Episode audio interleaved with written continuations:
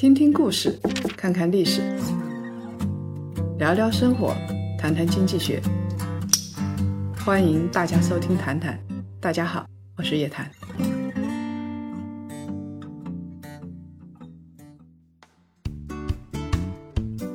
各位檀香大家好，又到周五的时间了。这一期的谈谈呢，又跟大家见面了。这一次还是我跟天瑞两个人来给大家聊一聊基金的故事。前两期呢，跟大家聊的都是出名的基金大佬，讲的是故事。这一期呢，其实我们要来聊一聊私募大佬啊，可能面临的难题到底是什么？因为我们知道这个现在说出圈啊，很多基金经理呢也有自己的拥趸，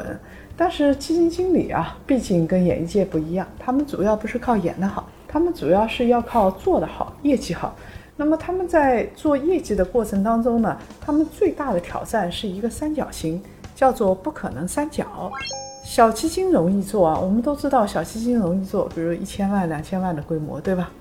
是，大家一般都会这么认为，就是船小好掉头。对，船小好掉头，确实也是船小好掉头。你说如果是100亿，有的基金经理啊，管300-400亿的规模，那他到底选哪些标的呢？选哪一些股票呢？他的策略到底怎么样呢？100亿以上其实是非常难掉头的，所以我们2020年的时候会看到一些基金经理啊，抱团取暖，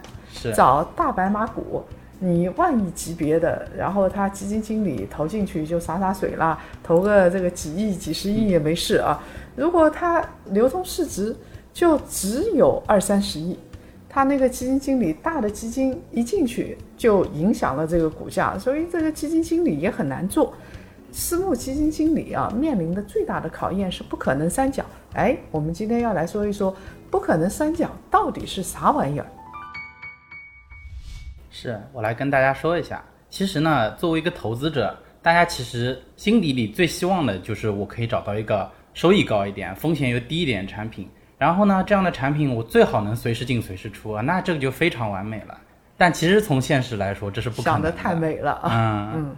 对啊，所以大家真实能买到的产品是什么样子呢？比如我去买个半年期的银行理财，那风险就比较低，但是可能收益也只有4%左右。那我如果去买个股票呢，啊，可能我年化说不定还能翻个倍、翻2倍，但也有可能颗粒无收，还亏了本。那经济学里面有概念呢，叫不可能三角，它指的这个东西会比较大，它是说一个国家在制定一些货币政策啊、财政政策这些的时候。啊，它不可能做到既能保证它的资本是自由流动的，又能去保护它的货币政策是相对于别的国家是独立的，还要去维持汇率的稳定性。这三者呢是不可以兼得的，最多我只能选当中的2个，那这就构成了经济学中的不可能三角。这个啊，其实做汇率人都知道，就是所谓的蒙代尔三角，对吧？对。那我们看啊，如果我要保持汇率稳定，以前人民币跟这个美元之间保持在 8.3 不动，很长时间保持在 8.3 不动，那这个人民币我就不可能自由流通。因为你要自由流通的话，它一进行市场化，它就不可能保持这个原来的这个。还有我们知道这个联系汇率，就是港币，我国香港地区的港币跟美元之间它是联系汇率，对，就是它就保持在一个固定的汇率。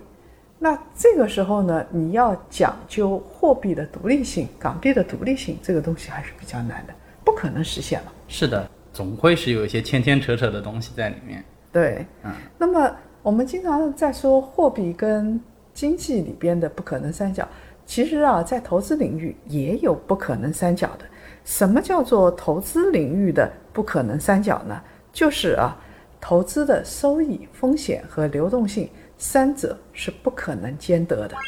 换句话说，就是大家没有办法或者很难去找到一些收益又高、风险又小，然后流动性还好的标的，这几乎是不可能的。我们知道这个投资，我们把它比作一个三角，收益是一个角，风险是一个角，流动性是一个角。如果是本事越差的人呢，这个三角越小，收益又不高，风险还很大，流动性还不好，那就是最差的组合了。是，这样的产品市面上确实也有，甚至还有投资者可能会误买到这样的产品。对，还有一种呢，就是你买了它产品之后啊，你会发现，哎，它也有三角，但是它这个三角都特别大，你在里边的话感觉很舒服，就像没有这个边角一样。那这个是非常好的基金经理了。我们所有的投资者啊，都希望我们自己投的标的风险小，流动性好。那比较适合的就是银行理财啊、货币基金啊这样的一些产品。这样的产品我们知道它的收益率比较低的，货币基金低的时候也就2%左右。是的，所以一般我们能找到这样的产品啊，一年做个3-4个点也已经很好了。嗯，也不要忘记我们的这个监管层啊，曾经有一个监管者语重心长的跟大家说过，如果是超过7%的话，那风险就很大了。对，嗯。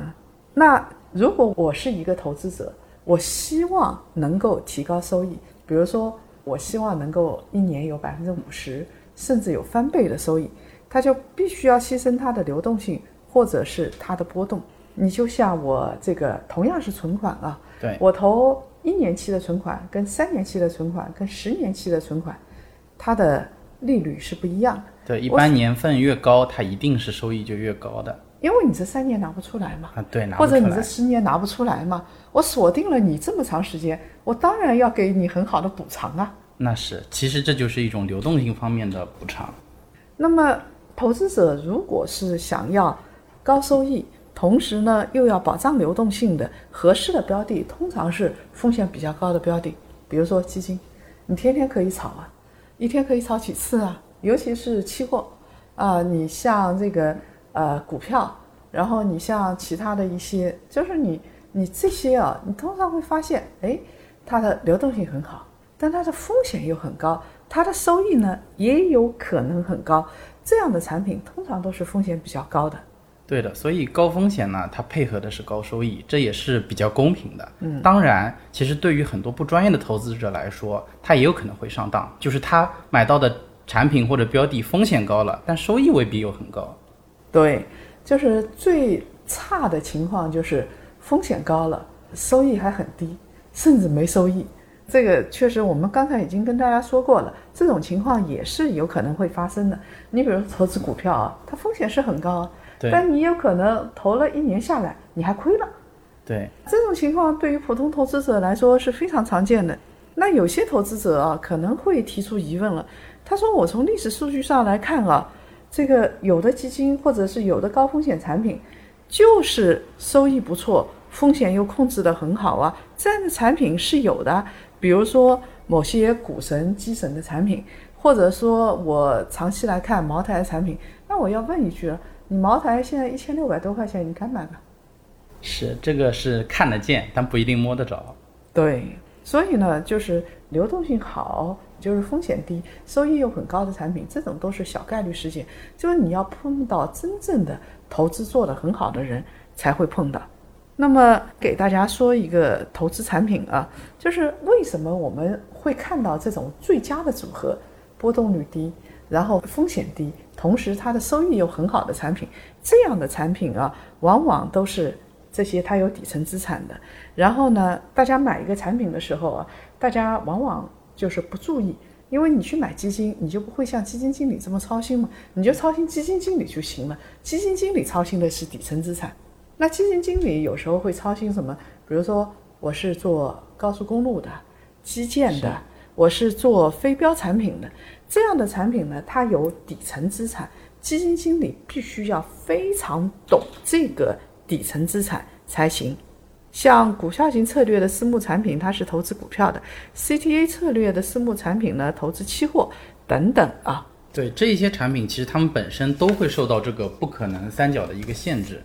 现在啊，越来越重要，就是你投资的基金经理不是要能够作秀，你投资的基金经理他必须是对于产品是非常懂的。那我们来看啊，就是在投资领域耳熟能详的，我们还是来说说巴菲特的事情。虽然我很不愿意说巴菲特，但是因为他这个例子太容易举了，他就是属于几十年这个收益高风险低的这个产品。他的伯克希尔哈撒韦的股票啊，从1965年到2009年，他的这个股票45年的总收益是4401倍。对，它这45年其实年化收益就达到了20.5%，20.5%其实可能在一些投资者眼里啊不算太高，但是如果45年能这样做到是非常非常不容易的。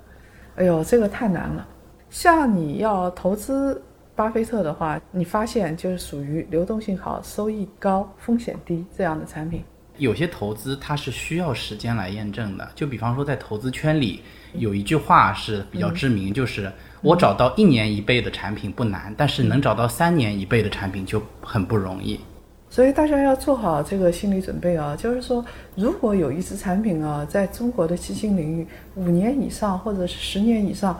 哇，10年以上太难了，不要说20%了，15%以上的收益，哇，这都是难之又难的。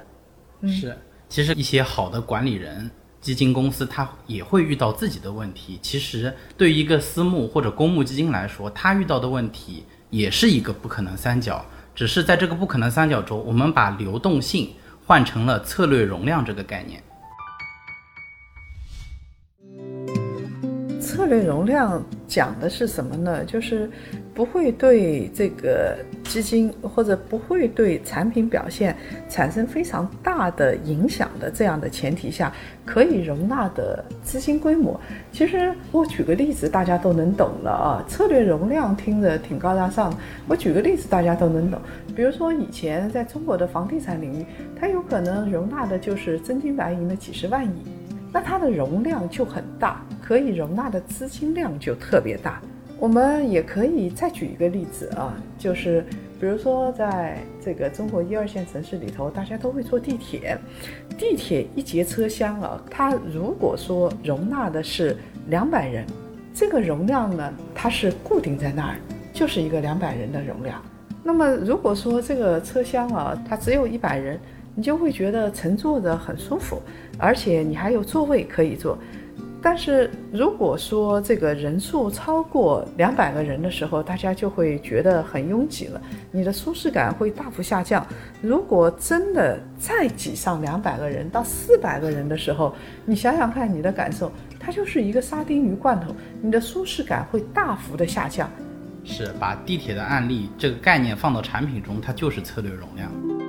你比如说一个基金经理啊，他在操作10个亿的时候，他会觉得比较舒适，他的容量就在那儿，就他的策略安排在各个产品上，哎，10个亿非常的舒适。因为基金经理如果做得好的话，他总会越来越有名，他的规模会越来越大。他从10个亿到100个亿的时候，这个策略容量他就会觉得很难受，因为他的策略容量是10个亿，你非要塞给他100个亿，这个基金经理就会觉得很难受的。不是改变你，就是改变他自己。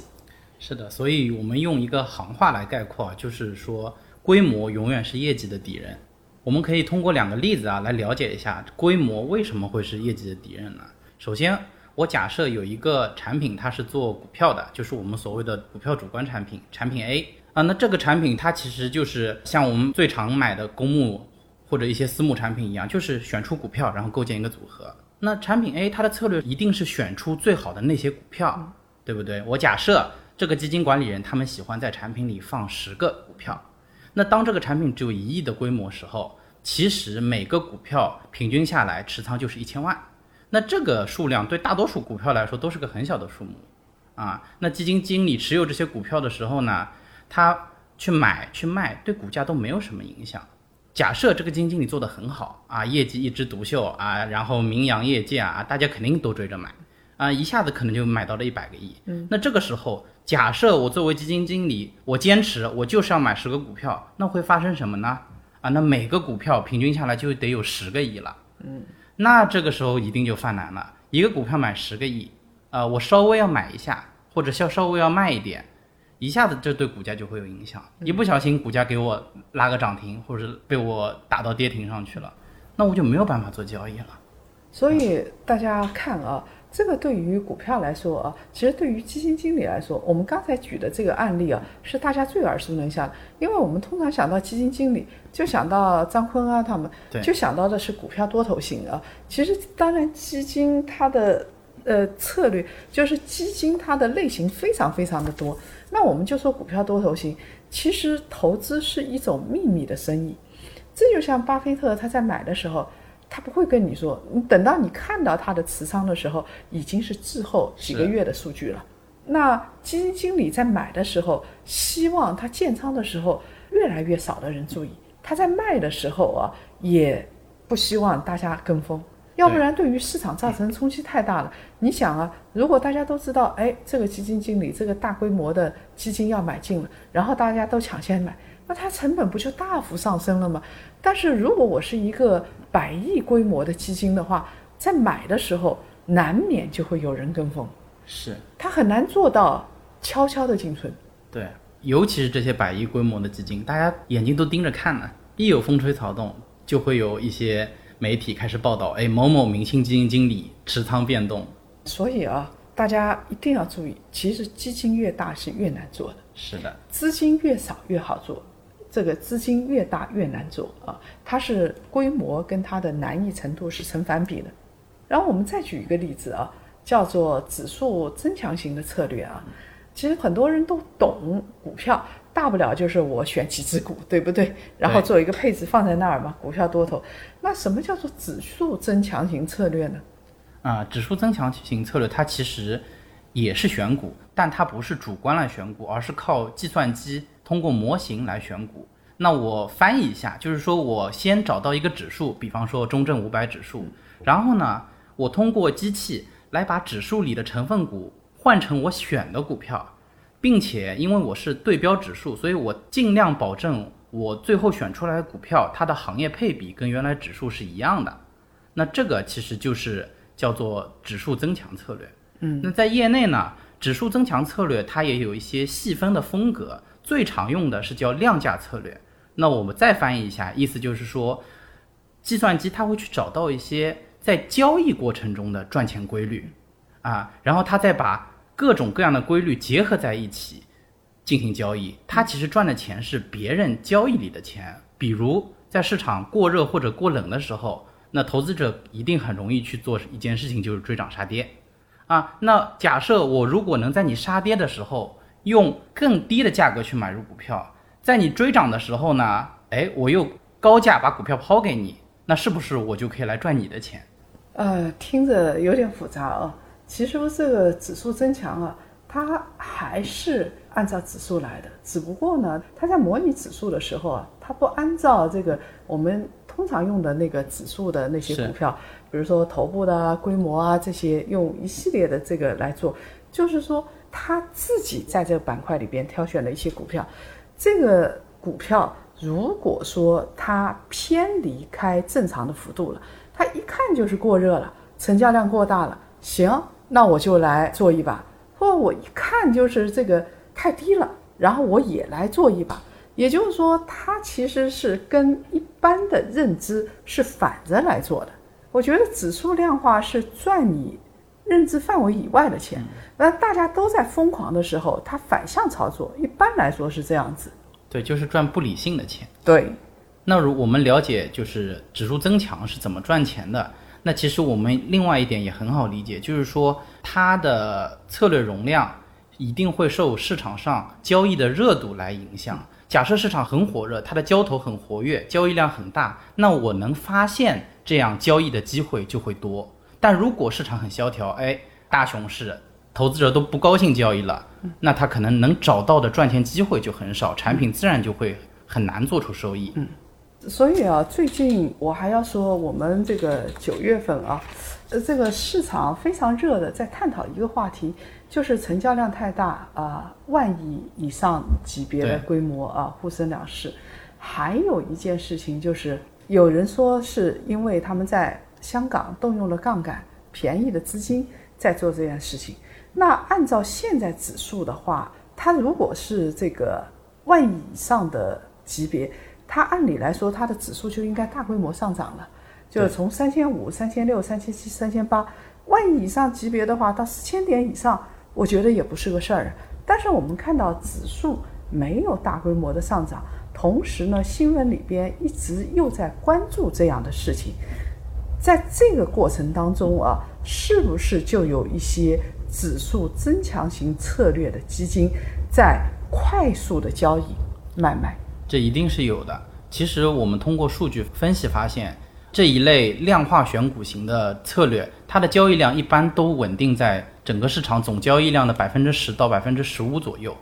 所以我们举一个例子啊，如果是这样子的话，10000亿以上的规模，我们假设是 10%，那么它就是1000亿左右的规模。是的。而这个1000亿里边的规模有很多都是通过市场的这个便宜的资金境内境外导出来的。然后我们通过刚刚那个例子，我们就可以发现量化策略它其实也是有相应比重的限制的，也就是说它依然是受到这个不可能三角来做限制。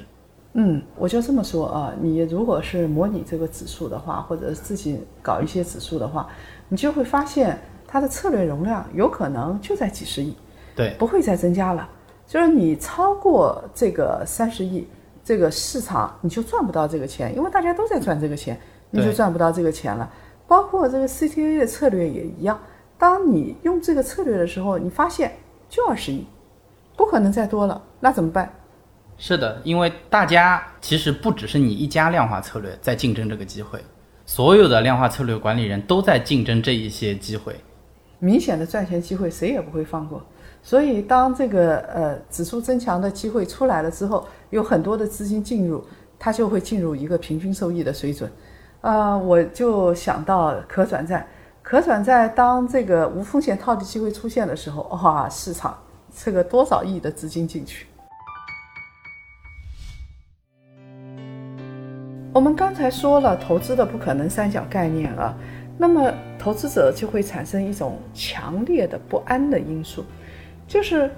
我如果是去追那个头部的基金经理，这些基金经理他的容量都很大，这个管理人越来越受追捧，这也就意味着基金经理受到的考验会越来越多，他的收益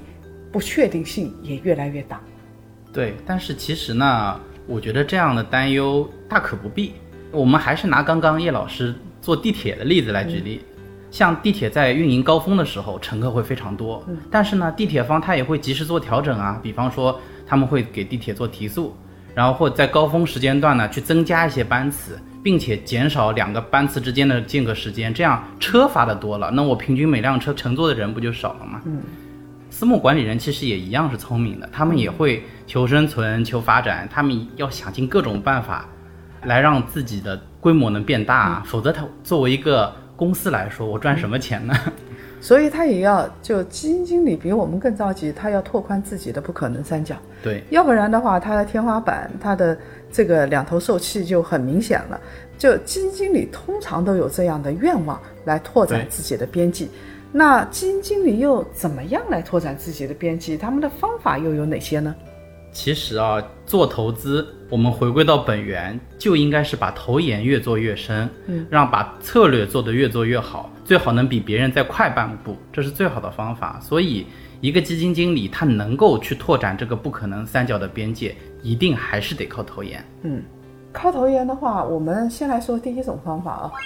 第一种方法就是我们拿偏股型基金为例啊，我们刚才说了一个例子，就是一个基金经理，他如果是1亿规模的话，那他是10只股票啊，每只是1000万。那么他这个时候他有名了，他拿到了20亿，甚至是100亿。那这时候他怎么办呢？他有一个最直观的办法，最简单的办法，就是我的股票仓啊，从这个股票池从10只股票变成了20只股票、30只股票，甚至100只股票。是的，那这样股票数量多了，那我平均每只股票它的持仓量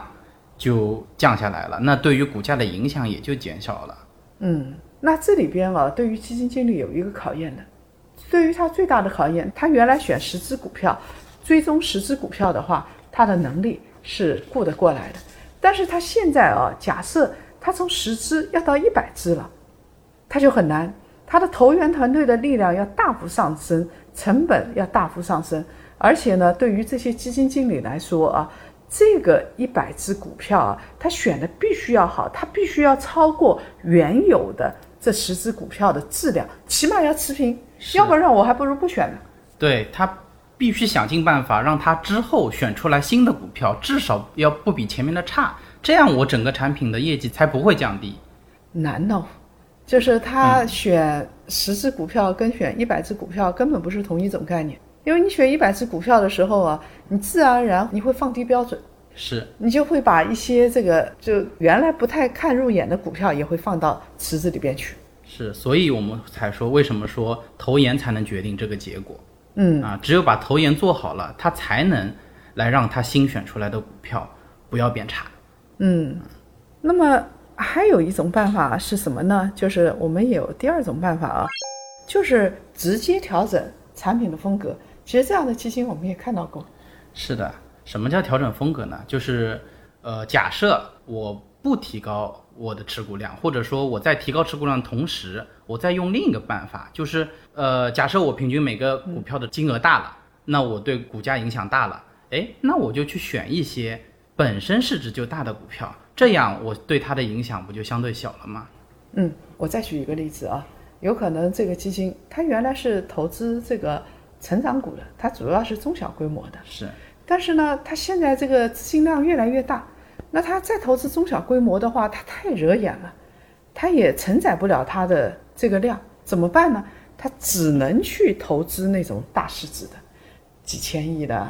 起码是千亿级别以上的，是，只能去买茅台了，没有办法。茅台宁德啊。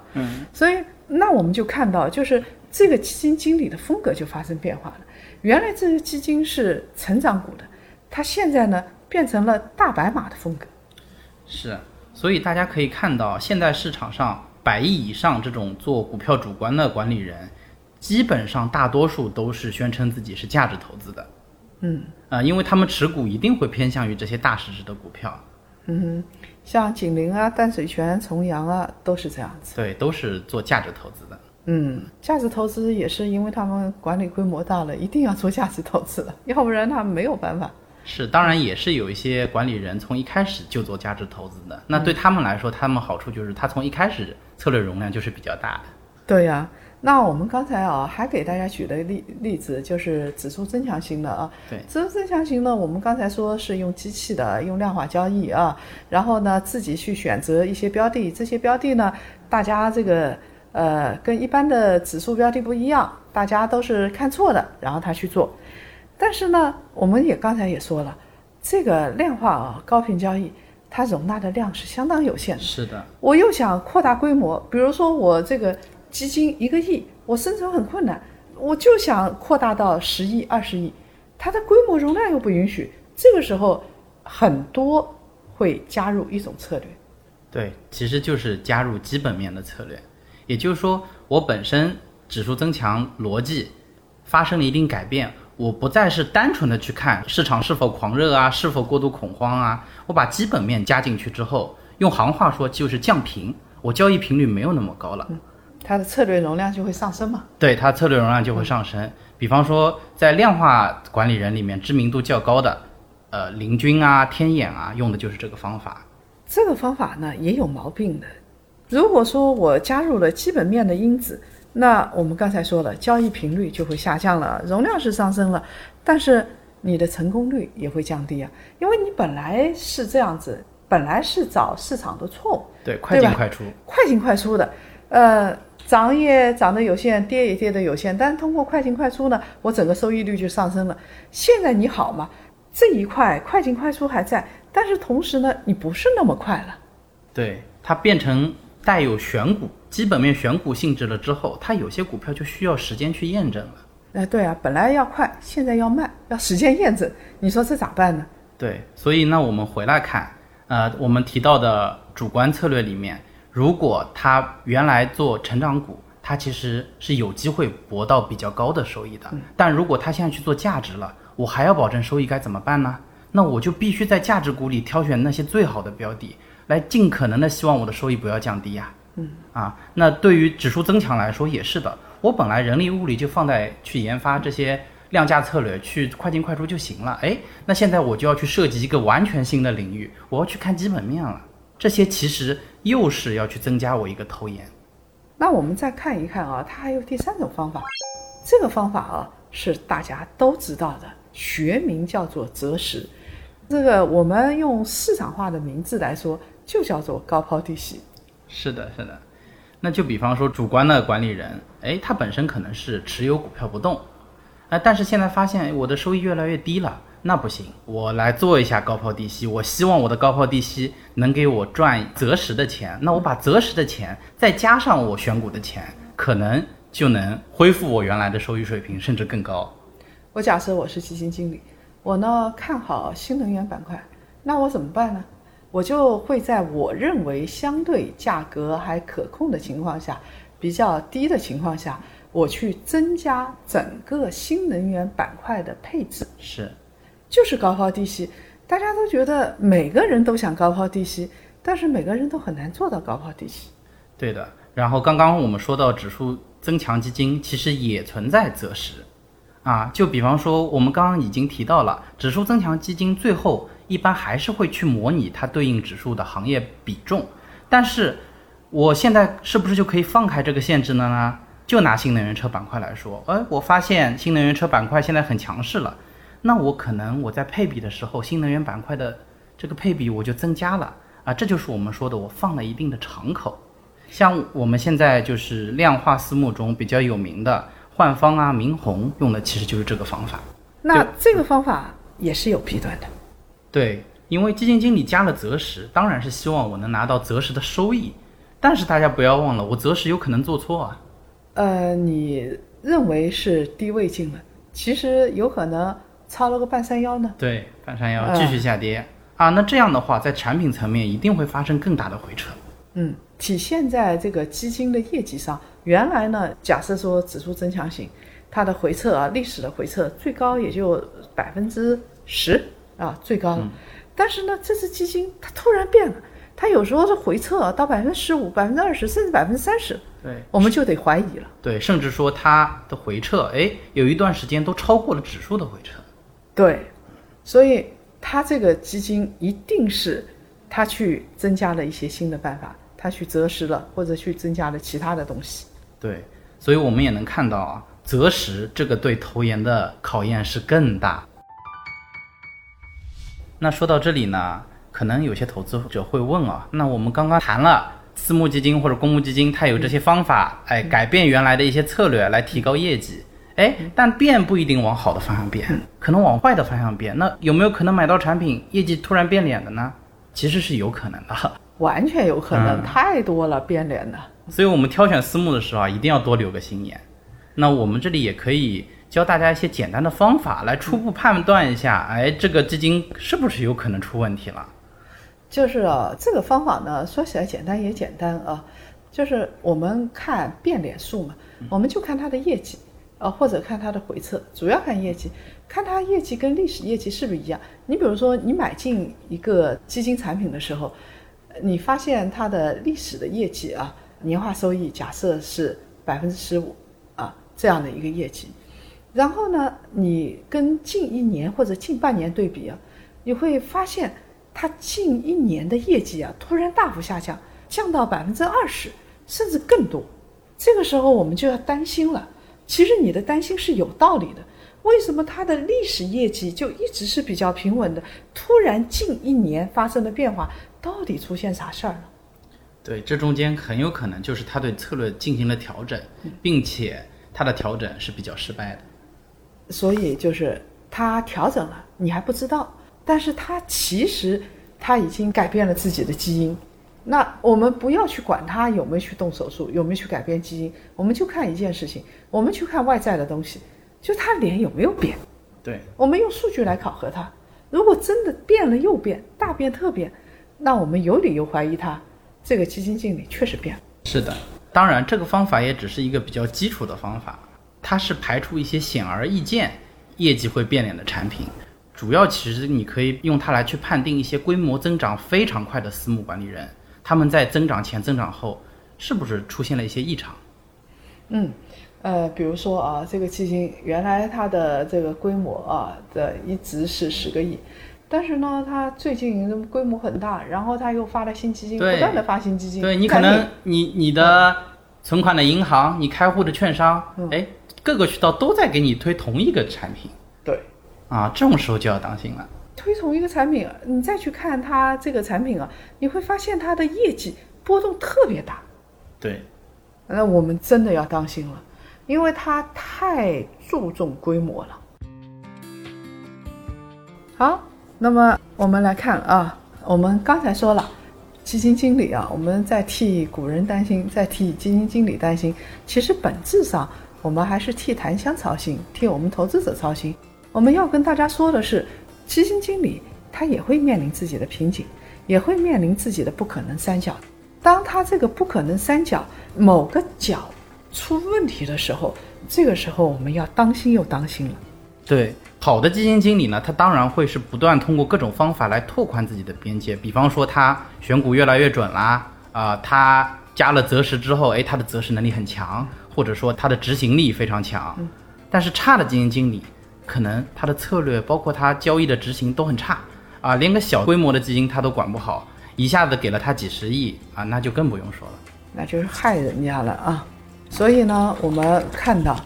从这三期基金啊给大家说下来的话，其实有一些东西是不会变的，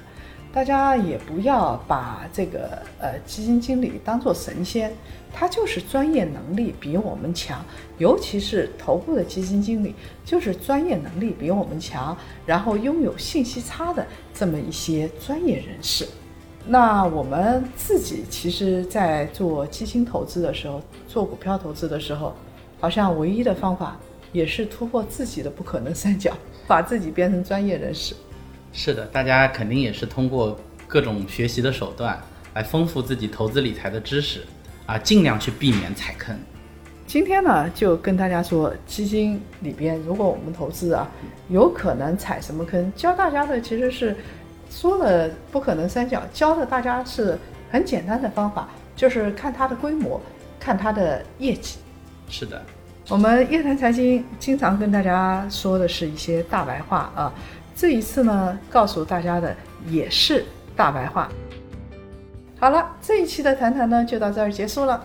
大家这一期谈谈要珍惜哦，有可能在谈谈里边，天瑞短期跟大家见面，这个是最后一期节目了。好，各位檀香，希望我们有机会能再见面。好，再见。再见。